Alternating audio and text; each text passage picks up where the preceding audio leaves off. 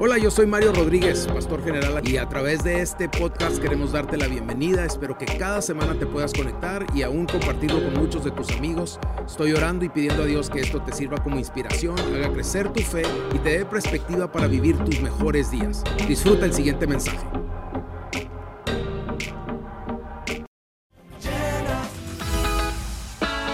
Muy bien, ¿cómo está la iglesia más bella de todo el mundo? Se ven súper bien, ¿eh? Se me hace que han estado en mucha bendición en estos últimos días. Se ven súper bien. Yo creo que las familias más guapas de todas Las Vegas llegan a esta casa. Dense el mejor aplauso, por favor, todos ustedes. Bienvenidos a Grace City Church. Bueno, si ustedes están listos para ir a la palabra, yo eh, estoy listo, he estudiado, he orado y creo que he escuchado la voz de Dios para compartir con ustedes en este segundo capítulo de nuestra serie Contra Cultura. Vivimos en una cultura que se aleja, si somos sinceros, cada vez más y más de Dios. No sé si han estado escuchando las noticias o si simplemente ven los boletines o lo que está pasando en nuestra sociedad.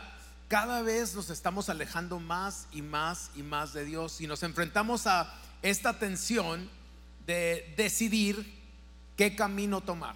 Porque, créanmelo, va a tener usted dos opciones o usted toma la decisión qué camino tomar, o le van a lavar el cerebro y lo van a guiar a hacer una decisión que usted no debió haber tomado. Por eso yo no le digo que me escuche a mí, le digo escuche a Dios y lea su Biblia para que usted sepa qué decisión tomar, pero usted va a tener que tomar una decisión. No se puede quedar esto en el aire como que, bueno, que no sepan cuál es mi opinión. Usted va a tener que expresar su opinión así como ellos la están expresando en este mes. Así como dicen que este es el mes del Pride, yo quiero decir que este es el mes del Rey de Reyes y Señor de Señores. Que Él reina sobre cualquier orgullo personal de ninguna persona. ¿Alguien puede decir amén? Y usted va a tener que tomar decisión. Entonces, lo que pasa es que muchos, con mucho respeto, han estado viviendo una vida mandilona. ¿Cuál es la vida mandilona? No, es que yo no quiero ofender a nadie. No, no, no. A mí no me importa si voy a ofender a alguien cuando necesito decir lo que Dios dice que yo le tenga que decir a usted. ¿Alguien dice amén a eso? ¿O usted preferiría ir a una iglesia donde le dicen que todo es color de rosa, no ofendamos a nadie, que todo el mundo se sienta súper bien? ¿Tú, qué crees que eres rojo? Eres rojo. ¿Tú qué crees que.? No, tú eres perro, eres perro. ¿Tú qué crees que eres.? No, no, yo soy ballena, tú eres ballena. No, no, no, yo le tengo que decir lo que la Biblia dice. Alguien diga un fuerte amén. Diga conmigo, qué bueno que venga a una iglesia en la que me enseñan sobre la Biblia y no sobre las opiniones de ningún hombre. Alguien dele un aplauso al Rey de Reyes y Señor de Señores entonces. La pregunta para ustedes es, ¿nos vamos a atrever a vivir nuestra vida como el mundo? ¿O vamos a enfrentar la verdad de la palabra de Dios? Esta es mi tesis para el mensaje del día de hoy, este segundo capítulo de nuestra serie Contracultura. Y es esto, ¿establecemos la cultura o reflejamos la cultura? Usted va a tener que hacer una decisión muy pronto, se lo garantizo. Cada día se pone más difícil, cada vez es más abierto eh, eh, este precisamente libertinaje y esta manera de que, bueno, mi opinión y me tienen que respetar por mi opinión y me tienen que valorar y, y tenemos que ir, siempre que usted tenga una duda en cuanto a algo, vaya a la palabra de Dios. Ahí está la respuesta a todas, a todas sus preguntas. Ahí está todo. Y es que cuando digo que establecemos la cultura o reflejamos la cultura, es decir, tú te vas a convertir o en un termostato o en un termómetro. Y la gran diferencia es que ambos pueden decirle cuál es la temperatura actual. Pero hay uno de los dos, que es el termostato, y él tiene la capacidad de ajustar la temperatura. Y si está muy caliente, le puede poner frío. Y si está muy frío, le puede poner caliente. Usted y yo hemos sido enviados como embajadores del cielo aquí a la tierra a ser termostatos y a establecer la cultura contra cultura. ¿Alguien puede decir amén a eso? Por cierto, quiero hacer un paréntesis a todo esto porque necesito que me ayuden a orar interceder. No solamente por lo que voy a compartir en este momento, porque sé que va a darle una libertad a algunas personas que han estado atadas, que han estado eh, cegadas en cuanto a muchas de estas verdades, pero también porque hoy, mientras llegaba a la iglesia, no sé si ustedes notaron que aquí al lado pusieron unos anuncios en ese terreno que está a la venta. Ocho acres y dos acres, en total diez acres. ¿No sería lindo construir nuestro nuevo edificio ahí y, que esto se convierta en el youth y allá sea el nuevo edificio? Yo pensé que ya había acabado con edificios, pero no me lo pudieron poner más fácil. Al lado, aquí al lado. Pues vamos a ver si, si, los que lo están vendiendo no están locos, ¿verdad? Y no, no, no, esto, porque no, no, es que yo le, explico. Ahorita en lo que es los bienes y raíces, hay gente que dice, vendo mi casa, ah, sí, sí, sí, sí, sí, dame cuatro millones. Sí, pero ¿cómo? Si nomás van de 400 mil, sí, pero quiero cuatro millones. Y como ahorita unos dicen que soy perro y soy perro, entonces yo quiero cuatro millones. Pero gracias a Dios tiene un pastor que es diligente a los negocios y vamos a ver qué podemos negociar. Y a lo mejor muy pronto les daría una noticia. Alguien esté orando, intercediendo. La semana pasada, mi hija, la pastora Nicole, nos enseñó sobre cómo la cultura tiene una agenda ya muy, muy clara y establecida para cada uno de nosotros. Y quiere cambiar nuestra identidad, comprometer nuestros valores, nuestros estándares y, crear una confrontación. Es lo que, están ellos, pero constantemente queriendo generar. Yo no sé si usted, eh, yo le voy a ser muy sincero, yo, espero que no gane Donald Trump y yo espero que no se reelija el, actual presidente. Esa es mi opinión, ya no estoy hablando de la Biblia, estoy dando mi opinión. Porque entre los dos lo único que han hecho es dividir esta nación como nunca. Creo que se necesita levantar un hombre de Dios que tenga valores y principios y que, no esté peleando entre uno y el otro y, inventándose. El día de hoy la agenda de los noticieros es lavarle a usted el cerebro. No me importa si usted eh, ve CNN, son una bola de mentirosos. A mí no me importa si usted ve Fox, son una bola de mentirosos. O sea, ninguno está diciendo la verdad, solo están exagerando para echarse uno al otro y digo yo, wow, necesitamos ir a la Biblia. Dije, iglesia, necesitamos ir a la Biblia. Necesitamos escuchar las noticias del Rey de Reyes, que son buenas noticias. Alguien diga amén. Y, como lo enseñaba eh, mi hija la semana pasada, está muy claro y muy determinado cuál es esta agenda que ellos ya han planeado. O sea, ustedes saben que hay juntas corporativas en estos momentos decidiendo cómo engañarnos a usted y a mí. Cómo, cómo poder, eh, cómo poder desviar a nuestros hijos totalmente de lo que es la agenda del Cordero de Dios para, para ver cómo le hacen a través de, de, no sé, de influencers, a través de marcas, a través de... Cuando yo vi lo que estaba pasando en Target, dije yo, y, no me malentiendan, ¿eh? yo no soy ni religioso, ni asustado, ni mucho menos, no. Una vez eh, pusieron una película de muy mal gusto en Netflix y luego muchos dijeron, boicoteemos en Netflix. Pues el boicoteo nomás les duró 30 días y a los 30 días ya estaba otra vez en Netflix. Entonces mejor no diga eso. Pero yo creo que sí es tiempo de nosotros empezar a meter presión. Y yo le dije a mi esposa, por ejemplo, yo sé que a ti te gusta mucho Target, pero por ahorita podrías ir a Walmart mejor. Para que ellos se den cuenta que si ellos van a honrar eso, me están deshonrando a mí, entonces mi dinero no va a ir para allá. Si ellos me están deshonrando a mí, mi dinero no va a ir para allá. Y me deshonran. Y les voy a decir por qué me deshonran. Y a usted también, aunque no lo admita. Porque una cosa es que usted se crea perro y diga que usted que es perro y ladre. Qué bueno. Pero que usted le quiere decir a mis hijos que mis hijos son perros, usted está muy equivocado. Y eso es lo que ellos quieren hacer. Le quieren decir a tus hijos que ladren. Y tonto usted si se deja que sus hijos ladren. Porque mi Biblia dice que hay hombre y mujer. Mi Biblia dice que hay hombre y mujer. Alguien, ay, pastor, vas a correr. Pues yo no vine a correr a nadie, pero vine a decirle la verdad. Yo respeto a cada persona que tiene una ideología completamente diferente a lo que mi Biblia dice, pero lo único que sí me voy a poner muy de frente es decir, pero no te metas con nuestros hijos.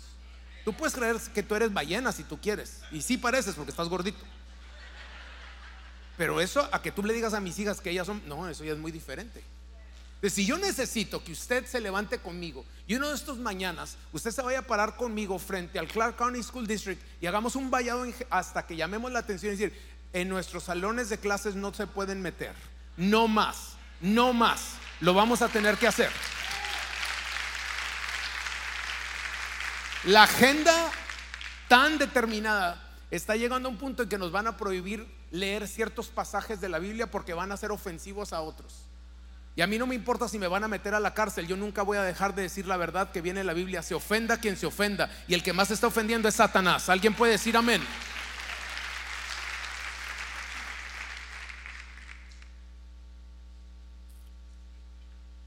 El problema es que el día de hoy, en esta sociedad tan dividida, tenemos aún gente que el día de hoy o es todo gracia o es todo verdad. Ninguno de estos está correctamente, porque todos están muy separados de lo que es el centro que es Cristo Jesús, de estar cerca a lo correcto. Necesitamos llegar a un lugar en el que podamos ser generosos con la gracia y al mismo tiempo defender la verdad. Dije, necesitamos usted y yo ser personas que somos generosos con la gracia, pero al mismo tiempo defender, defender perdón, la verdad que es Cristo Jesús. Y esto es lo que Jesús hace por nosotros. Él extiende la gracia al salvarnos, ir a la cruz, aunque no lo merecíamos, por cierto, pero luego nos invita a la verdad dándonos la Biblia y ayudándonos a aplicar estas verdades y esta cultura en nuestra propia vida. Y tenemos nosotros que poder limpiarnos las lagañas y decir, o sacarte lo que tienes ahí que no te deje escuchar, para que escuches la voz de Dios. No es por ahí, no es por ahí. Esta nación cada día va de mal en peor. Esta es la mejor nación del mundo y sin embargo va de mal en peor. Pero nosotros calladitos, orando los unos por los otros aquí. No, no es tiempo que levantemos un vallado y que levantemos intercesión por nuestra nación y si es necesario pararnos delante de nuestros gobernantes. Y yo les decía hoy en el servicio de las nueve y media, tengo una llamada pendiente con el gobernador diciéndole, hey, yo te ayudé a que te eligieras con el voto de toda esta congregación, pero también desde el principio fuimos muy claros. Tienes que apoyar la agenda del Rey de Reyes y Señor de Señores. Y no me importa si te están metiendo mucha opresión los homosexuales. Eso es algo que es totalmente del diablo. Así que o te levantas en contra de lo que va en contra de Dios, o jamás volverás a ser reelegido. Y ya le pasó a tu amigo, así que, como gustes. Les dejamos robar cuatro años y a los cuatro años ya no más. Ah, nadie está diciendo estas cosas por temor. Ay, ¿qué van a decir? Levántese ese macho y diga, no, eso no es en mi casa. Eso no va a suceder en mi casa. No en mi ciudad. Saben, la gracia nos invita a ser libres, pero la verdad nos hace libres. Es una gran diferencia. La gracia nos invita a ser libres, pero la verdad nos hace libres. La Biblia dice, conoceréis la verdad y la verdad os hará libres. Y el que es libre será verdaderamente libre en Cristo Jesús. Entonces, dicho esto, nos enfrentamos con otro desafío. Y se viene de uno a otro y a otro. Y ahí les va. ¿Cómo hacemos para vivir entonces en este mundo, pero no llegar a ser contaminados por este mundo? ¿Cómo podemos tener una influencia positiva en medio de todo esto? ¿Cómo? No, es que yo mejor no quiero decir nada porque la manager ahí de los apartamentos donde yo trabajo es lesbiana. Y no, yo, yo mejor no quiero decir nada. Pero ¿cómo que no quiere decir nada? Entonces siga de mongólico ahí nomás diciendo sí, sí, aguantando, aguantando hasta que al ratito esté comiendo popó de paloma como lo pasó el pueblo de Israel. No, no, no. Usted tiene que poder decir cuál es su opinión y hacer valer su opinión y votar de acuerdo a su opinión, a los principios de la palabra de Dios. Pues en todo este rollo, Jesús oró en el huerto del Getsemaní antes de dar su vida en la cruz. Y dijo así en el libro de Juan, capítulo 17, versículo 15 y 16. No te pido que los quites del mundo, sino que los protejas del maligno. Es lo que Jesús está diciéndole al Padre. Yo te pido, Señor, no que los mates, no que los quites de este mundo, pero que los protejas, que los protejas de todas estas ideologías que los protejas de todas las mentiras que el enemigo va a querer venir a traer y contaminar, de todo lo que va a tratar de venir a robar, matar y destruir el enemigo, de todo lo que va a querer venir a confundir a tus adolescentes. Yo les decía, yo ya no doy consejería, pero esta mañana me atreví a decir y se lo voy a decir a ustedes, si ustedes están teniendo problemas con sus adolescentes o con sus jóvenes que todavía están solteros, porque no tienen definido si quieren ser hombre o mujer, yo estoy dispuesto a darles consejería pastoral. Y voy a tomarme el tiempo y bíblicamente enseñarte a ti y a tu hijo o a tu hija ¿por qué es que vas en un camino hacia el infierno si sigues pensando que está bien que seas homosexual? Nadie aplaudió. Me imagino que estamos llenos de homosexuales aquí.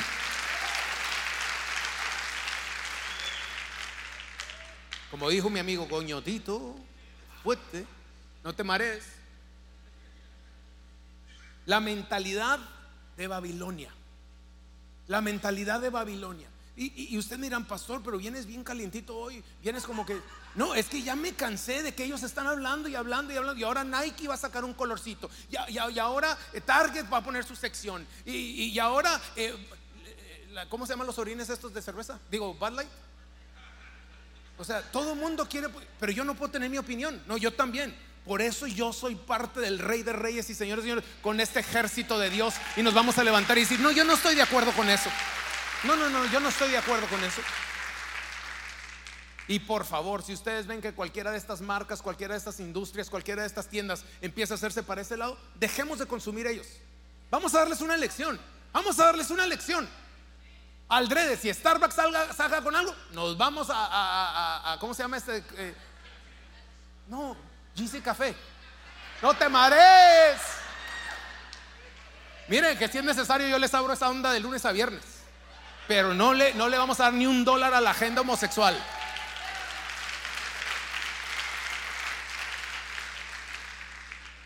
Uy, todo el mundo diciendo lo que ellos quieren y su opinión y publicitando y gráficas y Instagram y Facebook y, y usted y yo calladitos ahí nomás, ay no, es que no se vayan a ofender. Que se ofendan.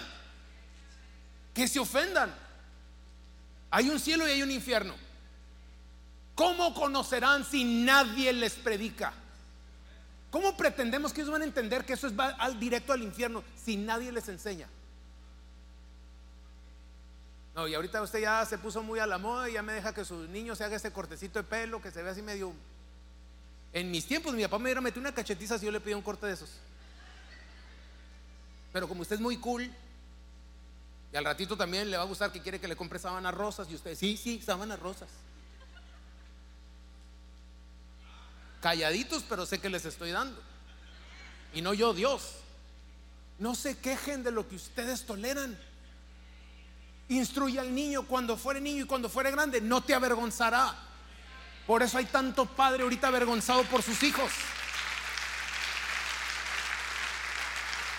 No es que es nuestra agenda, nuestra mi agenda es que hay hombres y mujeres, mi agenda es que a un solo Dios serviré y a él solo serviré. Ay, pero es que si se ofenden, ojalá que a lo mejor esa ofensa los haga volver a pensar. Ay, pastor, deberíamos ir a una iglesia gringa para que sea más suavecita la cosa.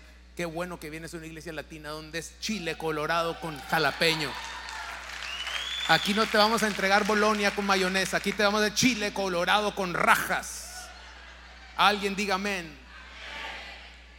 Saben, todo esto es viene de un trasfondo muy atrás. Esto no es nuevo. Esto no es nuevo. Simplemente que creo que nuestra sociedad ha dado un paso atrás a decir, bueno, pobrecitos, no le hacen daño a nadie. Ah, pobrecitos, mira, mira, mira, mira, mira, se maquillan y todo, pero... Esto es la mentalidad babilónica. ¿Qué es esto? Uno de los momentos decisivos en la historia del Antiguo Testamento fue el exilio de Babilonia. Los hijos de Israel fueron esclavizados y el exilio fue una de las experiencias más duras para el pueblo de Dios. Tal vez recuerdes de la semana pasada lo que decía la pastora Nicole, que Babilonia era la ciudad antigua cuya cultura infectó al pueblo de Dios en el libro de Daniel. Donde solía estar Babilonia, el día de hoy precisamente es donde se encuentra Irak. Pero de igual manera, quiero recordarles que Babilonia no es un lugar, es una mentalidad. Babilonia no es un lugar, es una manera de pensar. Es una manera lavada del cerebro de pensar. Es una locura. Y esta manera nos dice que ¿Quién es Dios? ¿Quién necesita a Dios? Yo no necesito a Dios. Yo no puedo rascar con mis propias uñas, solito. Yo no necesito a Dios para nada. Y desafortunadamente tiene que ver con un espíritu de orgullo. Es un orgullo. Mira, yo lo puedo ver comúnmente, eh, no solamente aquí, pero alrededor de nuestra ciudad, alrededor del mundo. Yo veo como de repente una persona que se chapa adelante, que es trabajadora, que que, es responsable, empieza a hacer un buen trabajo, empieza a levantarse y, y empieza con una microempresa o siendo el mejor empleado y después el empleado del mes, el empleado del año. Algunos lo hacen eh, en su microempresa, empezando a, a, vender algunas cositas y empieza a irles bien y eso crece un poquito más y les va un poco mejor y más y más. De repente yo los veo como prosperan y digo, wow, gloria a Dios, qué bueno. Yo estoy, créanme, yo soy uno de los intercesores para que cada uno de ustedes llegue a prosperar y prospere así como prospera su alma, que se vayan al siguiente nivel. Pero puedo ver muchas ocasiones que cuando empiezan a prosperar, no todos, algunos, cuando empiezan a, pareciera que se les sube a la cabeza. Y entonces ahora toman decisiones muy diferentes a las que tomaban cuando no tenían ni con qué taparse los ojos. Ah, no, porque ahora ya ven por encima del hombro, ahora son los grandes empresarios y ahora resulta que, ¿para qué tanta iglesia? Eso es religiosidad, ¿para qué tanto? Una vez al mes que vayamos es suficiente. Si al cabo ese viejo siempre está enojado y nomás está hablándonos de puras regañaderas. ¿Para qué tanto? ¿Para qué tanto? Pero luego el problema es que, y yo lo, miren, híjole, es que tengo 34 años, va a cumplir 35 años este año, de vivir aquí en Las Vegas, de servir, de vivir en Las Vegas. Sí, sí, no. Bueno, también de edad, yo sé que ustedes se resbalaron, ¿verdad? Cochinos. Pero a lo que voy, tengo 35 años de vivir en esta ciudad y desde el que llegué a esta ciudad he servido en diferentes partes. Yo era el director de alabanza, después de director de alabanza fui el pastor de jóvenes, después de pastor de jóvenes apoyé a mi papá como el pastor asociado y hace 12 años, 12 vamos por nuestro treceavo año, soy el pastor de esta iglesia. Pero desde hace 35 años yo lo he visto. Es una, o sea, por eso es que digo, por, no se equivoquen, no se mareen yo los veo, empiezan a prosperar y luego ya que empiezan a prosperar, se alejan de las cosas de Dios. Cuando empiezan a hacer un poquito de billete, ahora ya se sienten que son capaces de tener una segunda mujer y, engañar a su esposa. Pero es, o sea, yo no creo que es uno, yo lo veo. O sea, no me pasó una vez, no me pasó dos veces, lo he visto a través de los años. José, tú tienes años con nosotros acá. O sea, algunos de ustedes tienen años, o sea, que han visto parejas que venían a esta iglesia y en cuanto el esposo empezó como que a prosperar un poquito más, se, le mete el agua al, radiador, pero con todo y motor y todo, y les hace corto acá arriba. Entonces ya creen que se pueden salir con la suya y que ya creen que pueden ir a buscar hasta Guatemala una niña de 16 años. Y luego ya creen que pueden ir a, Tijuana y agarrarse una chamaca de 20, porque acuérdense, ya lo dijo el salmista, 40 y 20. Entonces, no, es que ahora con la dejo la de 40 y me consigo dos de 20 y creen que se pueden salir con la suya y que no sé qué tanto. Y, yo lo he visto 35 años, familia, lo he visto por 35 años. Quiero ayudarte a evitarte ese dolor de cabeza, esas lágrimas, ese dolor y ese gastadero de dinero. Y en cuanto ya pasa eso, ¡pum! Entonces viene ahora la caída. ¡Pum! Y otra vez algunos algunos son tan orgullosos que ya no regresan a la iglesia. Pero sí he visto, y algunos están sentados aquí, y amárrense porque pues, pasaron por eso y ya están restaurados, pero síganle echando ganas. Pero lo hicieron. La metieron donde no deberían de haberla metido. La idea, la idea.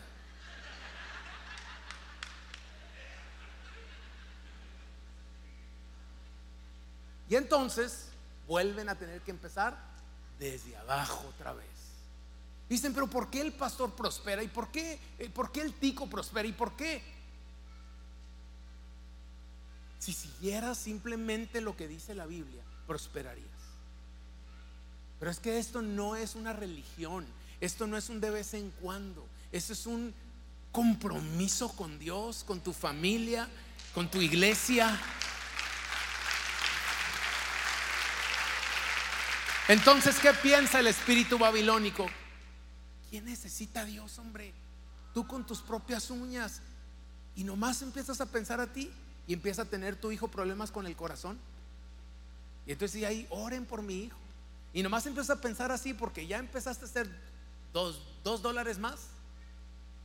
Y entonces Dios tiene que volver a jalarte el tapete para que vuelvas a entender. Mire, la Biblia dice si se humillare mi pueblo sobre el cual mi nombre es invocado, Y cuando hablo de este verso, y ahorita lo voy a, lo voy a leer, me menciono, me refiero más al hecho de que va a llegar un momento en que toda rodilla se doblará y toda lengua confesará que Jesucristo es el Señor.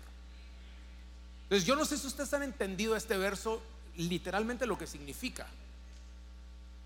Pero ahí dice que dice toda rodilla se doblará. Eso quiere decir que todo el mundo, incluyéndote a ti y a mí, todos vamos a ser humillados. Pero tenemos dos oportunidades. O nos humillamos a nosotros mismos, o Dios se encarga de humillarte. Tú tienes la, la decisión, o sea, la pelota está en el lado de tu cancha. Tú vas a decidir. O tú te humillas, o Dios se encarga de humillarte. Pero de que toda rodilla se va a doblar y de que toda lengua a confesar, eso te lo garantizo que va a suceder. Entonces, si sabemos eso, ¿por qué no podemos humillarnos y decir, Señor, no mi agenda, pero tu agenda. No mi opinión, pero tu opinión. ¿Qué quieres que yo haga con mi familia? ¿Cómo quieres que instruya a mis hijos? ¿Cómo quieres que invierta mi dinero? ¿Cómo quieres que hable? ¿Cómo quieres?